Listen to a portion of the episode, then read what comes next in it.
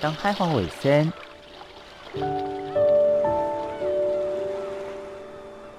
小弟太平洋北等，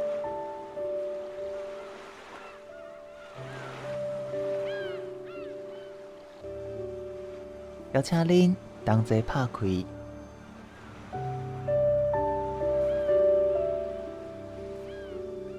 世界的门。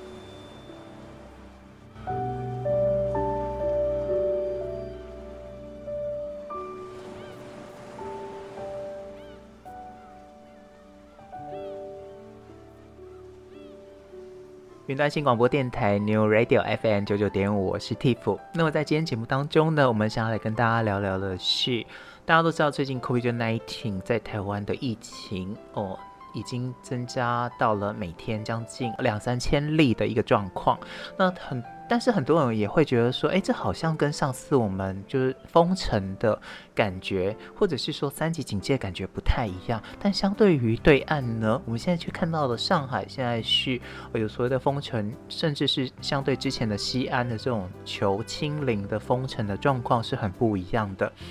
到底现在真的上海的状况是如何呢？我们今天邀请到的是。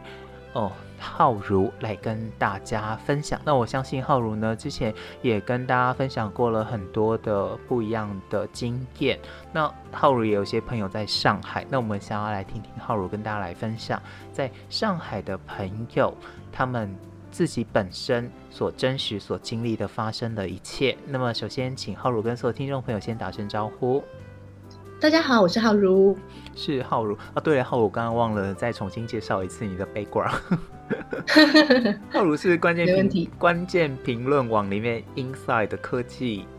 媒体下的总编哦，就编辑之一，所以 他也有很多的这个世界各地的朋友。那我想先请浩如，就你自己以你自己的立场，我们先简单的问一个问题：你觉得上海这一次的封城对于你来讲？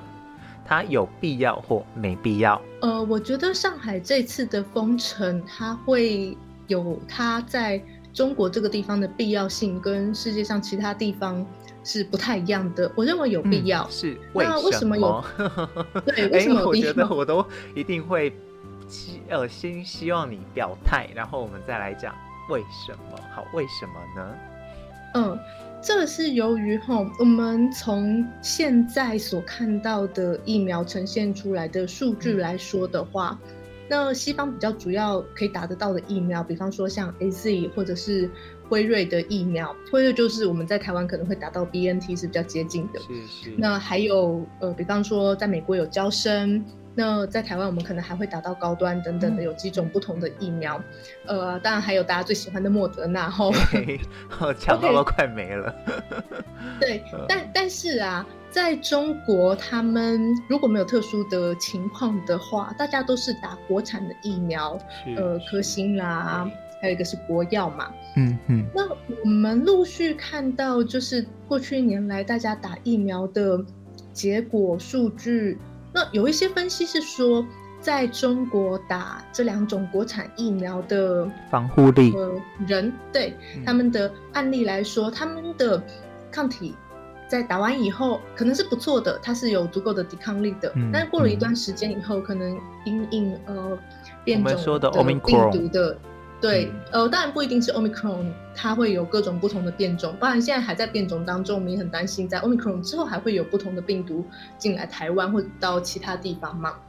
那呃，在现在我们可能在电视上或者在一些杂志上看到数据来说，中国他们的疫苗相对来说在应对变种病毒的抵抗力，可能稍稍的比我们刚提到的像辉瑞或是。呃，莫德纳之类的疫苗来的没有这么强，嗯嗯，所以我相信中国他们中国政府也是也不是笨蛋，我认为他们是很理性的考量的，他们认为说在他们目前人民的抵抗力的情况下，还有可能他们考量他们经济的发展需求，他们认为这个病毒可能不要扩散出去是。对他们来说是最佳解，所以他们选择了说上海要做一个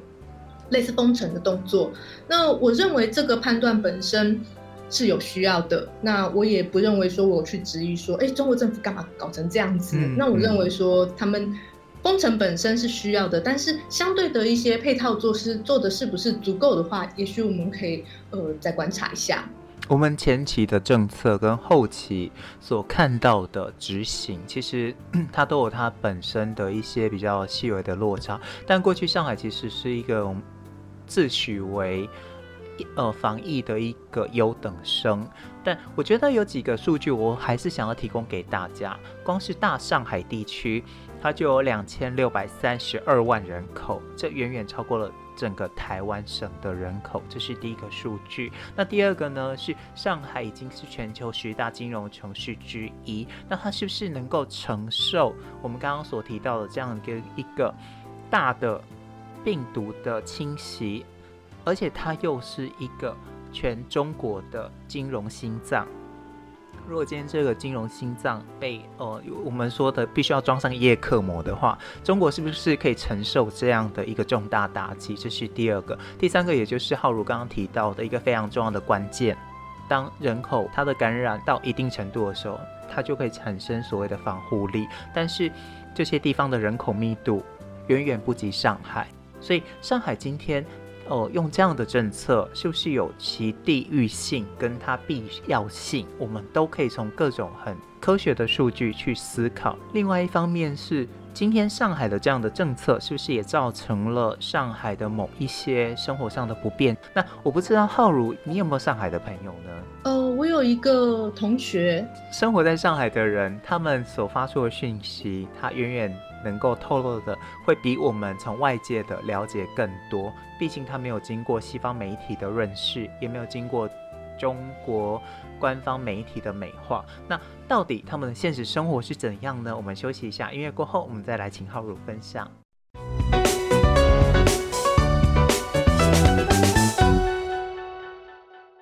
云南新广播电台 New Radio FM 九九点五，我是 Tiff，在今天节目当中呢，为大家邀请到的是 Inside 的编辑。浩如来跟大家分享，我们来看这一次上海封城。那呃，刚刚浩如其实你也提到了，你有朋友现在目前在上海生活，是不是也可以跟我们来分享一下他目前生活的状况？是不是衣食跟我们的日常生活用品是没有这个匮乏的状态，还是说真的是就像我们哦从新闻当中看到的，是有一些小区是分不到食物的呢？是我我们的呃，我的朋友他是住在呃，正好他的地方是比较接近交接的位置，所以就浦东还是浦西呢？还是是属于浦西接近我们说的浙江的地方呢？我其实没有细究哎，这部分我不、嗯、不清楚、但我只知道是说他并不是他住的地方，并不是被封闭的地方，嗯、那他是可以去买东西的，嗯嗯，但他自己本人。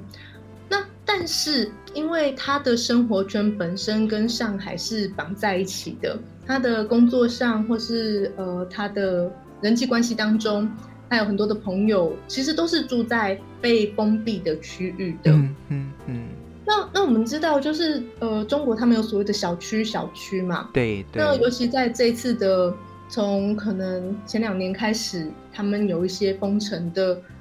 政策的时候，它就是以一一个小区一个小区为单位去封封起来的。对，那进进出的时候，可能就是以小区为单位，在这个小区你要进出，可能就需要经过某一个呃门房啊之类的这样子的状况。我我觉得小区这个概念，可能在台湾大部分生活的人比较难理解，是不是也可以请浩如来跟大家解释一下什么叫小区呢？呃，我觉得我们可以用社区的概念去想这件事情。嗯，只不过在台湾，我们可能有所谓的领长这样子的一个职位，诶，去做一些联络的动作。那比方说我们要选举的时候，会有领长去发选举公报嘛，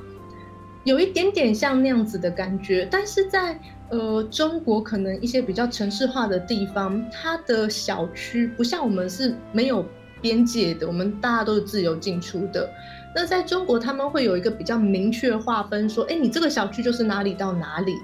然后在封闭的期间，可能你要从这个小区进出的话，它会有一个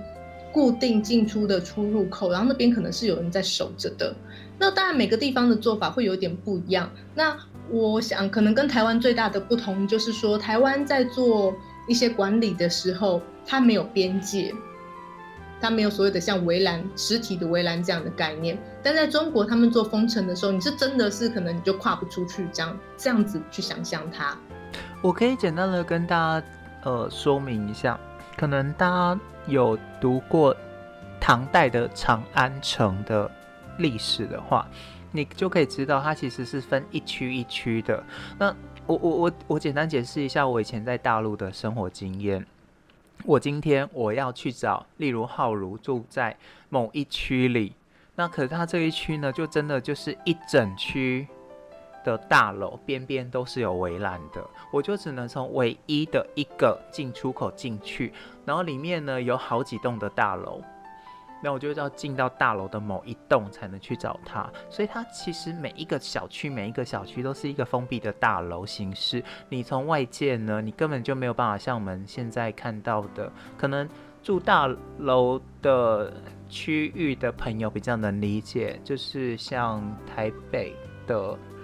哦北大特区，它就会分分松竹。梅三区，松区、竹区、梅区，我觉得用这样的概念就会很清楚。但是如果是离开了呃我们刚刚说的台北的地方，大家就是那种套厅处，然后你就会可以用门牌号去找到人，这个观念是完全不一样的。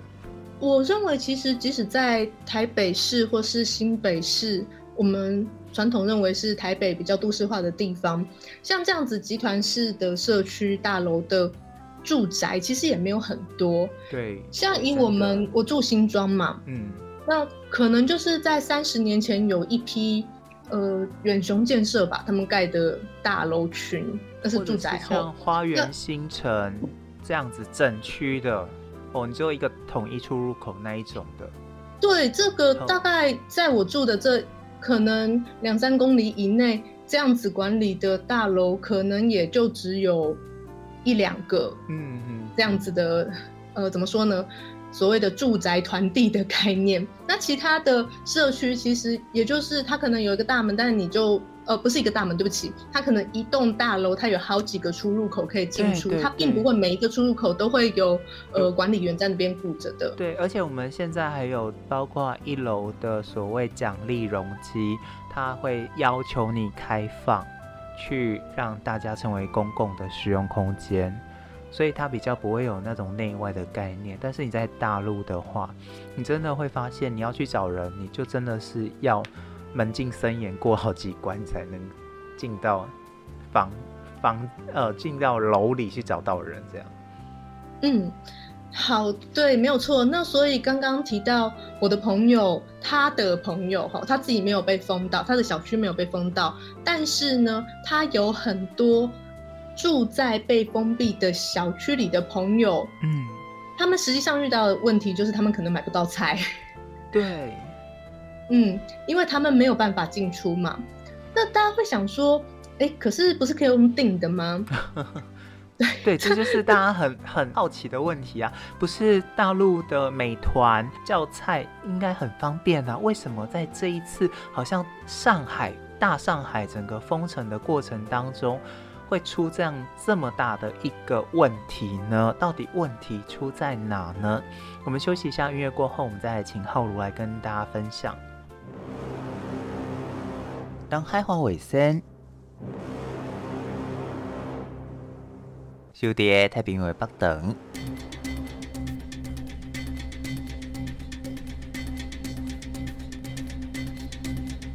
邀请您同齐拍开世界的门。一段新广播电台 New Radio FM 九九点，我是 Tiff。我们刚刚提到了，其实目前在大陆这些美团购物物联网连接这么。紧密，为什么大上海在这一次的封城会出现了叫不到菜的问题呢？最主要的原因就是物资不够。当我们所有的东西都要用团购的方式去取得的时候，呃，菜也好啦，或者是食品也好，它总是掌握在某一些经销商或是嗯商店的手上的。是是。那他要卖给谁呢？是。这个时候，呃，我们从上人的角度来看嘛，如果我今天要卖，我今天比方说我要卖一一叠书好了，那现在有三个人说他想要跟我买书，然后 A 呢说他要跟我买一本书，然后 B 呢他跟我说他要买五本书，嗯，然后 C 呢他跟我说他要买十本书，就变成抢购了。对，那我这个时候，如果我只、我我手上没有那么多书，我只能卖给一个人的时候，那我会卖给谁呢？嗯，是，这并不是所谓的呃抢购或是什么的问题，而是当你有一个很大量的需求的时候，嗯、我可能会选择 C，因为我一下子就可以把我手上所有的库存销空，而且我可以马上取得现金流，嗯、这是。我们在追求商业买卖的时候，是很自然会做出的选择。所以在这个时候，哪些人会买到食物，会买到物资呢？第一个，他住的那个小区可能要有一定的经济程度，嗯，所以大家都可以凑出足够的金额、足够的量去订东西。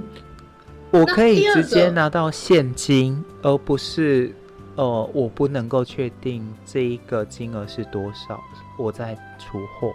哦，那个团购一定是大家先喊才定的啦。嗯嗯嗯，所以比方说，我刚刚说 A、B、C 嘛，今天 A 小区它可能只有十户，然后有十户都说我要呃各买一个大白菜好了，嗯、那我就是十颗大白菜。嗯、但是我 B 的小区可能住了一百户。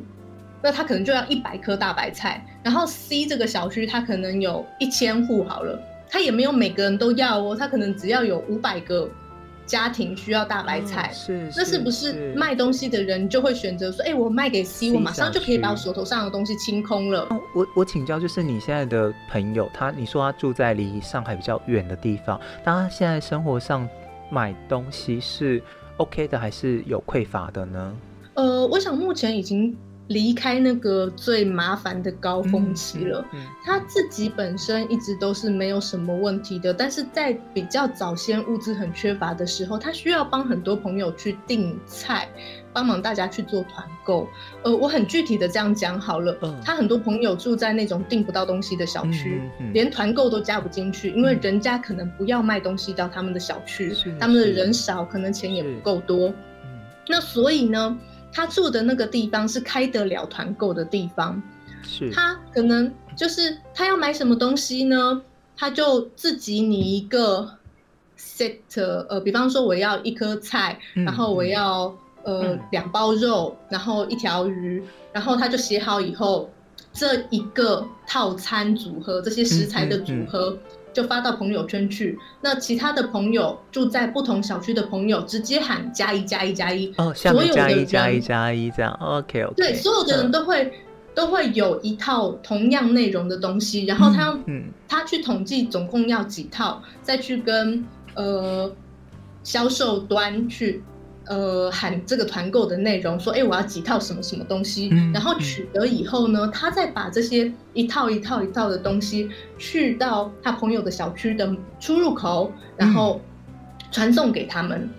这是实际的状况。嗯、但是，当然我说，呃，当时那个高峰期已经过了，可能我们现在这个时间点再去问，情况又已经有改善了，也说不定。但是在两三个礼拜之前，就是一个。大家需要用这样的互助机制才能取得物资的一个情况是真实存在的。嗯嗯，我相信是不患寡而患不均。但是过去呢，他们也有呃这个武汉封城、西安封城，那么还有宁波封城的经验。那么这些封城经验是不是也有带给呃上海封城的一些警惕跟想法呢？我们休息一下，音乐过后我们再来回来讨论。云南新广播电台 New Radio FM 九九点五，我是 Tiff。今天其实很高兴跟浩如聊到这个话题，因为其实我很多的朋友他们都会，呃，第一时间就说上海的封城是粗暴野蛮，甚至是用一些比较负面的情绪去描述，说，哎，一个这么大的国家竟然用这样的方式去去处理，但他们没有看见的是更多的西方国家，也许他们是不管不问，甚至是。完全放任，但是民众所受的苦，并不会比上海还要少。那上海的状况呢，其实真的是比较多，是我们说的不患寡而患不均，在不一样的地区所感受到的那一种生活方式是不一样的。那我想要跟厚如分享的就是我朋友他在宁波的是宁波跟西安，那么还有在北京他们封城的一几个经验。那其中第一个，我先讲宁波。宁波的话，它是属于虽然是省级城、副省级城市，但是它因为它没有像上海这么人口这么多，所以他们在呃封城初期呢，在配送物件的过程当中，如果你不是小区有确定有确诊的话，其实他们拿到东西每天都真的是固定时间就可以拿到东西，而我觉得跟上海最大的不一样是在于配送人员的数量，过去。在上海，他可能每天自己，呃，我我不需要这么说。上海他有分一群人是每天可以吃外送的，因为他负担得起；但另外一群人他是负担不起外送的，所以他必须要自主的去自主自己去煮他们的东西，所以变成他会有两个，那这比例都很大。但是宁波呢，它没有像上海市有这么多的外来人口，所以呢，在那当时，当这一群人通通都转换成为外送人口的时候，当时外送人员是可以去哦补充填补这一个空缺的。那我们在。讲到北京这一块，北京当时的封城，它刚好是在比较冬季的时候。那冬季的时候呢，本身就已经是家家户户都会待在家里，所以他们也习惯这一种待在家里不出门的一个生活习惯。所以当时在北京也没有出太大的问题，反而是后来的西安。因为西安它跟宁波的比较大的差别是，西安是一个观光旅游城市。那当它没有观光旅游人口的时候，本来的西安的人口就已经是居住在当地的人口。那他们本身又不习惯外食外送，所以变成了它也不像沿海城市这样有这么完整的。完整的我们说的外送的一个管道，所以当时会有西安的封城日记的这一个出现。那我觉得上海跟西安的状况类似的就是，他们外送的人人口跟哦能能量量能不足。那另外一方面，也就是我们说的上海这个地方人口又多到他没有办法去负担一时间的封城，所以他们才有分浦东跟浦西的封城。但是在最精准的计算之下，他们又害怕第一时间如果不封城的话，会导致整个上海的金融哦，应该是说整个中国的金融心脏造成一半的融毁。所以他们不得已去采取这样的行动。那这整个过程当中，我们就可以看到这几个不一样城市，他们封城所造成的不一样的结果。但是很很可惜的是，在外媒的分析当中，完全没有把这些不一样的状况跟它不一样的背景去做分析。这也是我觉得我们在看新闻或者是在看外媒去解读中国的现象的时候，必须要去思考的是，它并不是单一的一个国家，而是它是一个占地跟呃幅呃占幅非常广大的一个国家，要用不一样的角度去思考每一个城市不一样的立足点跟它的背景，这样去。思考会比较能够全面的看见事情的真相。我也蛮同意刚刚 Tip 的说法的，因为像呃，我们看到在上海这一次的封城，嗯，如果我们看不同的媒体所呈现出来的报道，会发现到说，好像有些案例还蛮极端的，对，但是单一跟薄弱。呃，倒也不是说单一啦，因为我相信有被报道出来，表示说可能。它一定也是类似的案例，有累积到一定程度才会被人家看到嘛。不然如果只是零星一两件的话，它也不会成为一个新闻事件。是是。但我要说的是，在呃台湾在选择哪些新闻去做呈现给观众的时候，的确是有点片面的。可能有一些媒体他们选择的是其中一面，那有一些媒体他们会比较强调好像比较没有事的这一面。嗯嗯。那我认为在这两种同时并存的时候，呃，我们并不是要觉得这其中有很大的落差，我们要相信哪一种媒体的内容，而是必须考虑到这些事情当我们看到一些画面，或是看到一些报道，听到一些故事的时候，它可能在上海这么多样性的城市当中，它的确是同时存在的。那我认为这种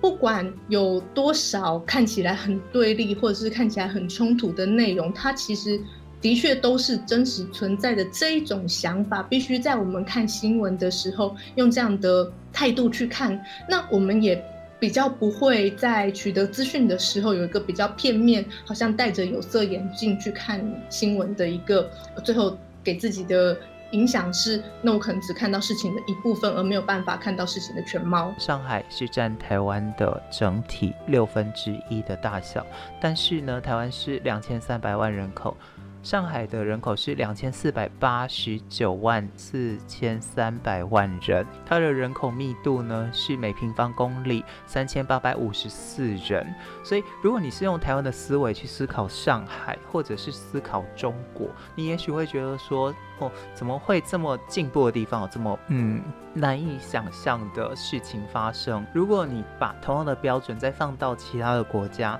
跟同把同样的时空背景拉回台湾，那么或许我们就会有很不一样的想法。当然，今天的讨论完全是用一种比较持平的态度去思考。我也很希望说，哎，可也许听众朋友你有任何的想法，都可以在我们的官方网站，或者是在我们的 LINE 再回应给我们。那么。也许我们有些数字是错误的，或者是说提供的资讯是不那么正确的。那么我也希望说，哎，可以听到听众朋友的举证跟指教。但无论如何，我们都是以我们自己身边的朋友的经历来跟大家分享。最后，浩如还有什么想要来跟大家分享的呢？哦，我想打疫苗这件事情在台湾来说还是最重要的，所以我希望借这个机会可以呼吁一些 朋友们，如果你还没有打到第三剂或是第四剂，甚至说你可能都还没有打过疫苗的话，那疫情起来了，那建议大家赶快先去预约打疫苗吧。是是是，我想呢，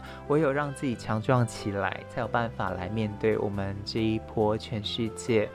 哦、呃。应该是说类似疫情的这一种